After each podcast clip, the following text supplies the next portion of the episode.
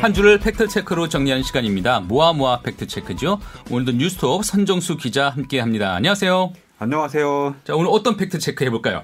플랑크톤이 원전을 껐다 체크해봤습니다. 아, 원, 일단 원전이 또 꺼졌습니까? 네. 원전이 두 차례나 꺼졌습니다. 예. 울진에 있는 한울 원전 1, 2호기인데요. 3월 22일하고 4월 6일 두 차례 정지됐습니다. 아, 계속 불안불안하네요. 근데 이번에 원전이 꺼진 이유가 플랑크톤 때문이에요? 네, 우리가 그렇습니다. 아는 그 플랑크톤? 네, 그렇습니다. 음, 이게 사실 플랑크톤 이게 현미경으로 봐야 이 책에서나 보는 그 그림 속의 그 플랑크톤이 원전을 꺼요. 네, 그렇습니다. 그래서 플랑크톤이 원전을 껐다 이러면 저도 처음에는 좀 의심스러웠는데요. 예. 이게 이제 알아보니까 플랑크톤이 여태까지 우리가 알고 있던 정의와는 좀 다르더라고요. 아, 그래서 요번 그 원전 정지 사고의 원인이 됐던 건 쌀파라는 플랑크톤 종류인데요. 그러니까 우리가 어, 흔히 떠올리는 정말 예. 현미경으로나 보이는 아주 작은 뭐 그런 플랑크톤하고는 종류가 좀 다른가 봐요. 예, 예. 근데 뭐 플랑크톤의 일종이지만 다 자라면 15cm 정도까지 커진답니다. 손바닥 정도까지 커지는 그런 형태의 플랑크톤도 예. 있네요. 예. 플랑크톤이 작고 크고가 중요한 게 아니라 스스로 떠서 떠다니면서 스스로 헤엄칠 수 있나, 물살을 거슬러서 움직일 수 있나 이게 가장 중요한 판단 기준이라고 하네요. 아, 크기가 중요한 것이 아니라 예. 그러니까 아까 말씀하신 게 15cm? 예, 예. 그 정도 크기의 플랑크톤도 있을 수가 있다. 그러니까 우리가 해파리는 그냥 별도로 해파리라고 부르지 않습니까? 예. 근데 과학계에서는 해파리 종류들도 플랑크톤으로 본다고 합니다. 그러네요. 예. 자, 그래서 그런 종류의 플랑크톤 좀큰 예. 만질 수 있는 예. 아까 뭐라고 하셨어요? 살파? 살파, 예. 쌀파, 예. 예, 쌀파. 어떤 뭐 생명이에요, 이게? 어, 쌀파는 우리가 과학적으로 분류학적으로 우리 옛날에 생물 시간에 종속 과목 강문계 뭐 이런 거 배우지 않습니까? 네. 요걸 기준으로 놓고 보면 척삭 동물문 탈리아강 쌀파목 쌀파과에 늘- 속하는 어, 말이 어렵지만 예, 예. 이게 그냥 그냥 해파리 닮은 동물이라고 생각하시면 됩니다. 예, 예 속이 비어 있고요, 투명하고 젤리 같은 음. 요런 생물인데요. 이게 우리나라에는 어, 남해와 동해 일대에 서식을 하고 있다고 합니다. 예, 예. 네. 형태는 가운데 아까 말씀드렸지만 몸통이 가운데가 이렇게 비어 있고요. 음. 해파리처럼 몸을 수축시키면서 그 안에 들어있는 물을 뿜어내는 제트 수류 방식으로 조금씩 이동할 수 있다고 하네요. 근데 이게 극히 미미해가지고 물살을 거슬릴 정도로 막 활발하게 움직이지는 못한다고 합니다. 그래서 플랑크톤으로 분, 분류한다고 합니다. 새우, 게, 뭐 이런 것들의 유생, 갓 부화한 새끼들 이런 것들도 스스로 헤엄을 칠 수 있기는 하지만 네. 물살을 거슬릴 정도로 활발히 헤엄을 치지는 못합니다. 음. 그래서 이런 것들도 플랑크톤으로 분류가 된다고 하네요. 그래요. 예. 자, 이렇게 쌀파라는 플랑크톤의 한 종류. 예. 이 쌀파가 근데 어떻게 원전을 끕니까? 아무리 뭐 뭐한 15cm부터 뭐 이- 이런 정도의 크기인데 어떻게 원전을 꺼요? 여름철에 혹시 그 해파리 관련된 보도 기억나시나 모르겠는데요. 예. 해파리가 다량으로 번식을 하면 그 고기잡이 배에 물고기 대신에 해파리가 그물에 가득 들어가가지고 그럼요. 예, 그물에 덕지덕지 붙은 게다 예. 해파리면서 그런 예. 것들이 어민들 좀 골머리를 썩게 하죠. 그물이 막 찢어지는 일도 생기고 그러는데요. 예. 이 쌀파도 마찬가지입니다. 어마어마하게 대량으로 번식을 해서 음, 진짜 뭐 바다에 물 반 쌀파 반 뭐 이런 식으로 엄청나게 늘어난다고 합니다. 예, 예. 그 일반인들한테는 잘 안 알려져 있지만 어업계에서는 이미 그 해파리처럼 골치 아픈 존재네요. 예 피해를 많이 주는 존재로 알려져 있는 생물이라고 합니다. 네, 네. 예 그래서 1990년대에도 이 쌀파가 이상 번식을 하는 바람에 어가 피해를 입혔다는 기록이 있습니다. 음. 그래서 이것들이 어, 막 늘어나서 고등어 어획량이 줄어들었다. 이런 이, 이곳이 늘어나는데 고등어 어획량이 줄었다면 뭐 쌀파가 고등어를 잡아먹기로 하더라도 한다는 얘기예요? 아니요 고등어를 잡아먹지는 않, 않는데요. 예. 이 쌀파가 그 바닷물을 끌어들여 가지고 물 속에 이렇게 떠 있는 부유 입자들, 플랑크톤이나 뭐 영양 염류 뭐 이런 것들을 먹 걸러서 먹는 여과 섭식자라고 부르는데요. 예. 이 쌀파류가 크게 대량으로 번식을 하면 플랑크톤이 줄어들고 요강류라는 바다벌레류 이런 것들이 줄어든다고 합니다. 음. 그래서 그 먹이 사슬에 그 연쇄적으로 영향을 미쳐가지고 고등어까지 줄어들게 되는 거죠. 그럼 고등어의 개체 수를 줄일 정도로 예. 그 정도로 쌀파가 엄청나게 번식을 한다는 얘기예요. 예, 예, 그렇죠. 지금 현재 뭐 그런 식으로 예. 그래서 어 이게 엄청나게 늘어나서 막 물반 물반 쌀파반 이런 물반 쌀파반. 예, 예, 예. 그래서 그 둥둥둥둥 떠다니는 거죠 한마디로. 근데 예. 그 바닷물의 흐름을 타고 이동을 하다가 이 원전 근처까지 오게 됩니다. 근데 어 원전이 주로 이제 바닷가에 지어져 있지 않습니까? 이거는 원전이 엄청난 열을 발생시키기 때문에 막대한 양의 냉각수가 필요하기 때문에 그 그래요. 열을 식히기 위해서 바닷물을 끌어들이는 거죠. 그렇습니다. 예. 그래서 그 원전에는 취수구가 있습니다. 바닷물을 끌어들이는 취수구가 있는데요. 이 취수구에 엄청난 크기의 펌프가 있습니다. 물을 빨아들이는 펌프. 예. 물을 엄청 빨아들이니까 이 물하고 같이 둥둥둥 떠있던 쌀파들이 취수구로 몰려가게 되는 거죠. 네, 네. 그러면 이 취수구가 막히면서 원전이 정상적으로 가동할 수 없게 되는 겁니다. 아니 아무리 그래도 뭐 바닷물 속에 여러 가지 것들이 있죠. 예. 뭐 쌀파도 있을 거고 물고기도 있을 거고. 근데 그것이 취숙으로 들어간다고 해서 뭐 쌀파가 많이 개체 수가 늘어났다지만 취숙을 막을 정도예요. 원전이 그런 것을 신경을 안 썼을 리는 없을 것 같은데. 아우 제가 이 취재하면서 그 이 원전 관계자들한테 들은 얘기인데 네. 원전은 청와대와 동급의 보안 시설이다. 그러겠죠. 그래서 예. 어마어마한 안전 장치들이 만들어져 있다. 이러면서 이제 취수구 안전 장치를 설명을 하는데요. 예.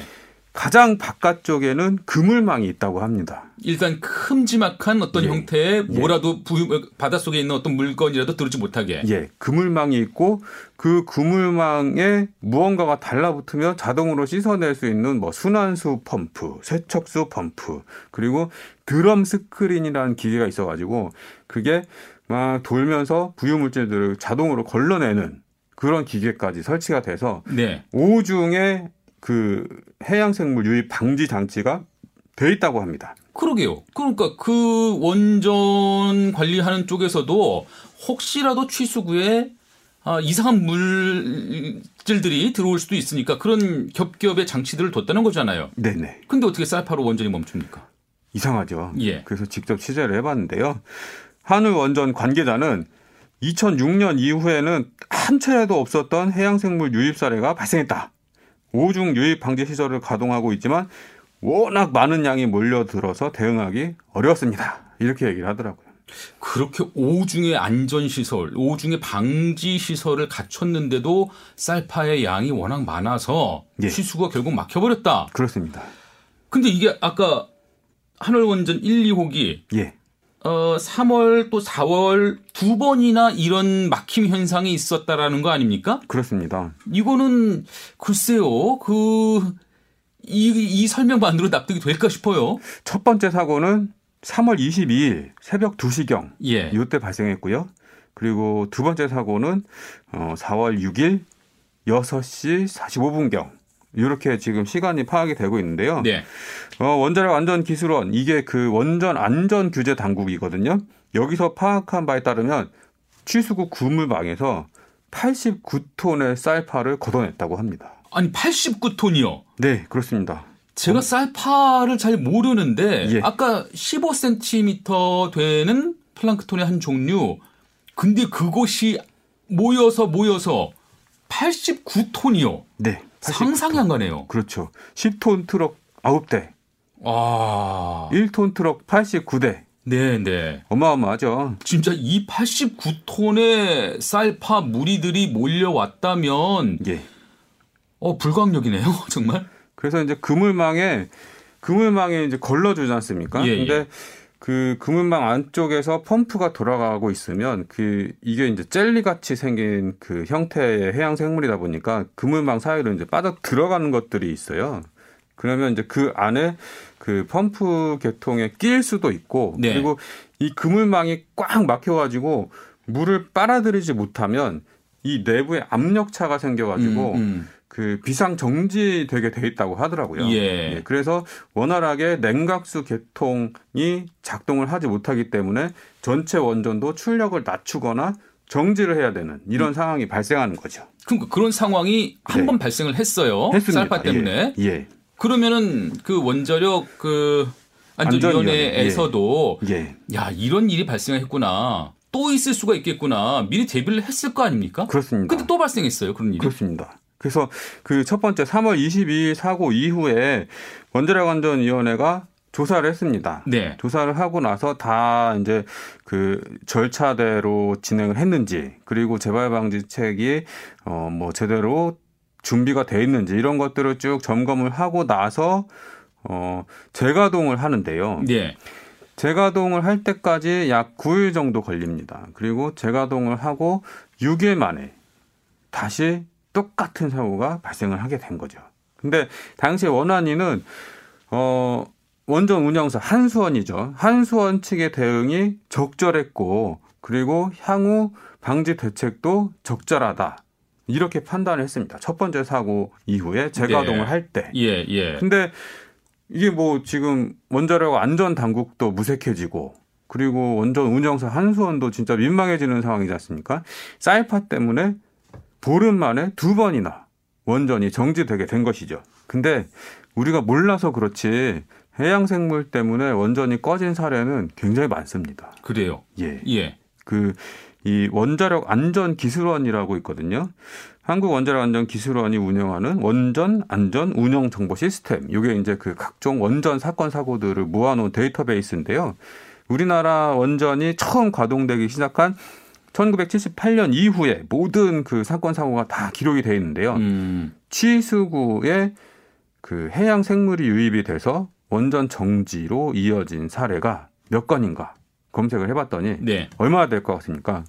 글쎄요. 지금도 이게 뭐 얼마 전에 두 번이나 있었다는 거잖아요. 예. 아주 드문 일은 아니었을 것 같아요. 19번 있었습니다. 음, 심심치 않게 일어났네요. 예. 그리고 취수구로 유입된 해양 생물들도 되게 다양한데요. 큰 가시고기, 새우, 해파리, 쌀파 뭐 이런 것들이 있고요. 요거는 이제 그 큰 사건 사고만 정, 정리를 해 놓은 건데요. 뭐 그 취수구에 해수 유입이 원활하지 않아서 출력을 감발 그러니까 어 낮추는 출력 발전량을 좀 낮추는 예, 거네요. 예, 예. 요런 거는 25차례 정도 기록이 됐다고 하는데요. 뭐 예. 뭐 여기도 뭐 멸치대, 새우, 뭐 해파리 여러 가지 해양 생물들이 이런 사고를 일으킨 것으로 기록돼 있습니다. 그래요. 참 예. 해양 생물들로 원전이 멈췄다. 더군다나 예. 이런 일이 한두 번이 아니다. 그렇습니다. 저는 몰랐던 일이에요. 예, 저도 몰랐습니다. 예. 근데 예. 이런 사고가 일어났고 예. 최근에도 일어났고 또 앞으로 일어날 거라면 이게 예. 그냥 불가항력이다. 이렇게 말하면서 어쩔 수 없다라고 손을 놓고 있을 수만은 없을 것 같고 뭐가 좀 근본적인 대책은 필요할 것 같아요. 지금에라도. 예, 예. 그 저는 이번 이 두 차례 쌀파 사고를 보면서 인간의 유한성을 뼈저리게 깨달았습니다. 그 철학적 고민으로 넘어가시네요. 예, 예. 그리고 이제 원전 업계가 자랑하는 게 365일 24시간 안정적으로 전기를 공급한다 이런 건데요. 네. 이게 뭐 지금 두 번이나 똑같은 사고가 되풀이되고 플랑크톤도 제어하지 못해가지고 원전이 멈춰 선다. 이게 이제 보름 간격, 보름 사이에 두 번이나 일어났다. 이게 좀 말씀하셨다시피 원전에 대한 신뢰도를 크게 낮추는 일. 저는 이렇게 받아들입니다. 그럼요. 네. 네. 그래서 이 하늘원전 측에서는 중장기 개선 조치를 실행하고 있다. 이렇게 이제 얘기를 했는데요. 네. 이게 뭐 사실 별게 아닙니다. 감시 체계를 강화하고 그리고 당직 똑바로 쓰고 음. 그리고 신속 대응할 수 있도록 체계를 정비하고 이런 거거든요. 예, 근데 예. 글쎄요 어느 정도 뭐 효과는 있을지 모르겠지만 근원적으로 진짜 이런 그 이상 해양 생물들이 이상 대량 번식을 했을 때 과연 막을 수 있을 것인가? 약간 좀 회의적인 생각이 듭니다. 저도 같은 생각을 하는데 말씀하시는 거로는 네. 근본적인 대책은 안 될 것 같고 예. 다른 좀 어떤 근본적인 또 다른 대책들이 없을까? 예. 뭐 어떻게 보세요, 선정수 기자님? 어, 그 한국해양기술원이라는 데가 있는데요. 그 지금 쓰고 있는 해양생물 유입 방지 장치 보다 더 업그레이드된 것들을 개발을 하고 있습니다. 예, 예. 지금은 이제 그물망에 꽉 달라붙었을 때 물이 막혀서 사고가 일어나는 이제 이런 게 많잖아요. 예. 근데 이거를 원천적으로 그 띄워서 그러니까 이게 이제 물 물에 둥둥 떠다니는 해양 생물들이니까 수류를 발생해서 물 위쪽으로 뛰어가지고 걸러내는 장치 뭐 이런 것들을 개발을 하고 있어요. 그래서 예. 근데 이것도 그냥 어느 정도 한도가 있지 막 물이 막 위부터 아래까지 꽉 이 살파로 차 있으면은 과연 잘 작동할 수 있을지 모르겠네요. 그래서 그 약간 좀 생각을 해봤는데요. 그 지금 싸다, 싼 값싼 전기. 근데 뭐 저번에도 팩트 체크 한번 했지만 미국에서는 이미 재생에너지 발전 단가가 원전보다 더 쌉니다. 우리나라도 이 이런 안전 비용이 계속 늘어나면서 원전의 그 초기 비용이 계속 높아지고 있고 그 신재생 에너지 풍력 태양광의 발전 단가는 점점 싸지고 있거든요. 이게 조만간 역전되는 날이 올 거라고 보고 있고요. 경제성도 떨어질 것이다. 예, 예. 그리고 그 뭐 깨끗하다는 거는 타, 발전 과정에서 탄소, 이산화탄소를 발생시키지 않는다. 이제 이런 주장인데요. 전 과정으로 보면 우라늄을 정제하고 발전소를 세우고 나중에 폐기장을 짓고 관리하고 이런 과정에서는 똑같이 탄소를 발생시킬 시킬 수밖에 없습니다. 그리고 음. 거기다가 이 원전은 사용 후 핵연료라는 아직 인류가 처리 방법을 갖고 있지 않은 네. 맹독성 쓰레기를 후손들한테 떠넘겨야 된다는 아주 오랜 기간 그냥 지구에 묻어둘 수밖에 예, 없는 예, 예, 예, 이런 또 문제가 있고요. 그리고 예. 안전하다는 주장은 이미 뭐 후쿠시마 사고 우리가 이미 다 익히 예, 알고 있죠. 그 사고로 예. 얼마나 큰 재앙이 있을지. 예, 예, 그렇습니다. 그리고 안정적이다. 24시간 안정적으로 전기를 공급할 수 있다. 이것도 사실 뭐 이런 플랑크톤에도 원전이 꺼져버리는데 음. 과연 맞는 주장인가 싶기도 합니다. 예. 예. 자 오늘 플랑크톤이 멈춰 세우는 원전에 대해서 팩트 체크를 한번 해봤는데 네. 아 무조건 안전하다고 이렇게 우리가 안심할 수는 없을 것 같고요. 예. 또 근본적인 원전에 대한 정책이 어떻게 될지 모르겠지만 그 전까지라도 단기적으로라도 좀 안전성 그리고 안정성을 높이는 여러 가지 제반 대책들을 강구해 봐야 될 것 같습니다. 네, 자, 그렇습니다. 오늘 말씀 여기까지 듣죠? 고맙습니다. 지금까지 뉴스톱 선정수 기자와 함께했습니다.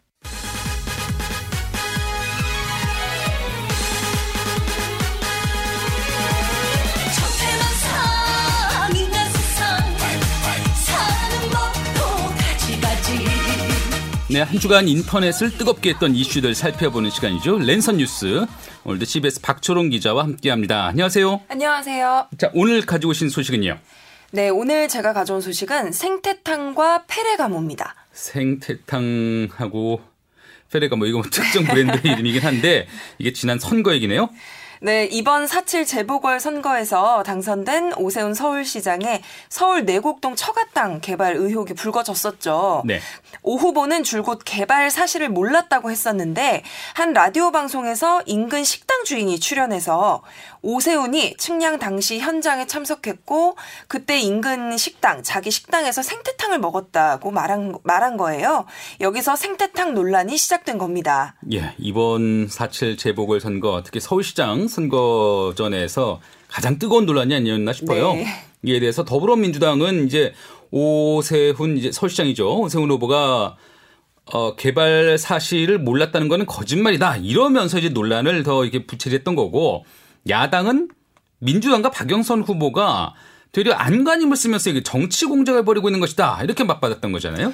네, 어, 내용을 좀 살펴볼게요. 내용만 두고 보자면 한 주민이 이제 그 인근에서 오세훈 시장이 생태탕을 먹으러 왔다. 그때 페레가모 구두를 신고 있었던 것이 기억이 난다. 이런 것이거든요. 예. 어, 그러니까 사실은 내곡동 땅 의혹에 대한 결정적인 어떤 증거는 아니에요. 그러니까 본질은 사실 오세훈 시장 그리고 과거에도 서울시장이었는데 과거 서울시장 재임 당시에 내곡동 땅을 셀프 보상을 하는 그런 특혜가 있었느냐. 이게 이제 사실 우리가 가리고 싶은 내용인데 그 의혹과는 약간 좀 거리가 있는 그런 내용이에요. 네, 좀 다른 양상이 펼쳐졌는데 그렇다 보니까 오히려 정치적인 다툼의 요소로만 부각이 된 거죠. 댓글을 통해서 누리꾼들도 내곡동 땅 의혹 그 자체보다는 뭐 생태탕을 그래서 먹었냐 안 먹었냐, 음. 정치 공작이냐 아니냐에 초점을 맞춰서 싸웠거든요. 예, 예. 뭐 보수 성향의 누리꾼들은 생태탕이 아니라 생떼탕이다. 더불어민주당 생떼 쓰지 말고 생태탕이나 드시길 이러면서 언어 유희로 비꼬기도 했고요. 왜 이번 선거에서 패배를 했는지 생태탕이나 먹고 생각해봐라 이런 쓴소리들도 있었습니다. 이게 보수 성향 지지자들이 이런 얘기를 했다라는 거고. 네, 예. 어, 일각에서는 아니 뭐 선거 내용도 없이 생태탕집 홍보만 했다. 생태탕집은 비용 지출도 없이 제대로 홍보를 했다. 이번 선거의 진정한 승자다라면서 씁쓸한 기분을 댓글로 남기기도 했네요. 그래요. 뭐 실제로 선거 당일날 서울 시내 생태탕집이 문전성시를 이뤘다 이런 보도까지 있더라고요. 그러니까 네. 여권 지지자들은 이게 이게 상대 후보에 거짓말을 부각시키려고 생태탕 집을 가가지고 이렇게 좀 인증샷 같은 것을 찍는가 하면은 야권 지지자들은 오히려 그런 접근을 비아냥하면서 그 생태탕 집을 찾았다 뭐 이런 소식도 있던데. 네, 뭐 우픈 현실이죠. 뭐 어떤 언론 기사를 보니까 서울 중구의 한 유명 생태탕 집을 가본 거예요. 거기서 취재를 했더라고요. 근데 생태탕이 이슈가 되다 보니까 한번 와봤다 이렇게 얘기하는 사람들이 정말 많았고 생태탕집 사장 역시 매출이 평상시보다 10% 넘게 올랐다고 말을 하기도 하더라고요. 그러니까 이 생태탕 논란이 얼마나 그 생태탕 자체에 집중돼서 논란이 됐었는지를 잘 알 수 있는 그런 부분이었죠. 생태탕 이슈가 이렇게 치솟다 보니까 아까 말씀드린 그 내곡동 땅 그 의혹 본질에는 집중이 못하고 오히려 그 본질을 흐리는 그런 결과가 나왔어요.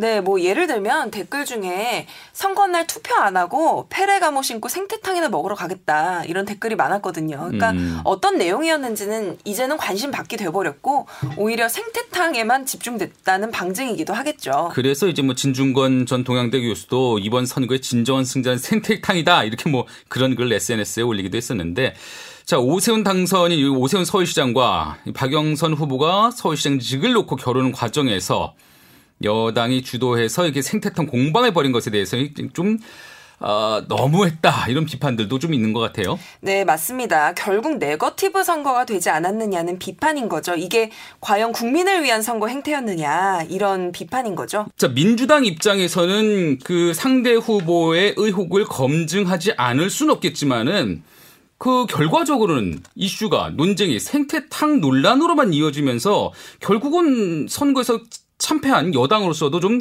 씁쓸한 그런 상황이 돼버렸어요. 네, 뭐 예를 들면 LH 문제가 뭐 집값 이런 게 이슈가 됐던 만큼 이를 정면 돌파하면서 문제를 잘 수습할 것이라는 인상을 줬어야 하는데 엉뚱한 주제들이 나오면서 어 되려 역풍을 맞았다 이런 분석이 줄을 이루고 있어요. 전략적으로도 실패한 것이다. 생태탕 이슈에 집중하면서 오히려 박영선 후보의 장점이 다 가려지고 엉뚱한 현상만 벌어지고 말았다는 것이죠. 예. 처음 문제가 제기됐을 때는 야당의 불리한 이슈였는데 결국 선거 과정 중에서는 결국에는 여당에 오히려 좀 마이너스가 된 그런 요인으로 작용한 모습이네요. 네, 뭐 항상 주요 선거 국면에 여야를 막론하고 네거티브 전략을 쓰곤 하는 것은 단기간에 국면을 전환시킬 수 있을 것이란 희망에서겠죠. 하지만 사실 여러 연구 결과를 보면 네거티브 전략이 반드시 그 전략을 쓰는 쪽에 유리하지만은 않다는 것이 어느 정도 증명이 돼 있습니다. 네, 뭐 선거에 임하면은 기본 상대 후보들에 대한 기본 도덕성 검증 반드시 있어야 됩니다. 근데 또 그거 아울러서 실현 가능한 공약 또 기존 정책의 어떤 성적표 같은 것들 그런 부분들이 좀 주가 되는 선거전이 앞으로는 좀 펼쳐졌으면 좋겠습니다. 자, 오늘 말씀 여기까지 듣죠. 네, 감사합니다. 지금까지 CBS 박초롱 기자와 함께했습니다. 김정은의 주말 뉴스쇼 잠시 후 3부에서는 이번 주 주요 국제 뉴스들 살펴보고요. 김현정 뉴스쇼 화제 인터뷰도 다시 들어봅니다. 잠시 후에 뵙죠.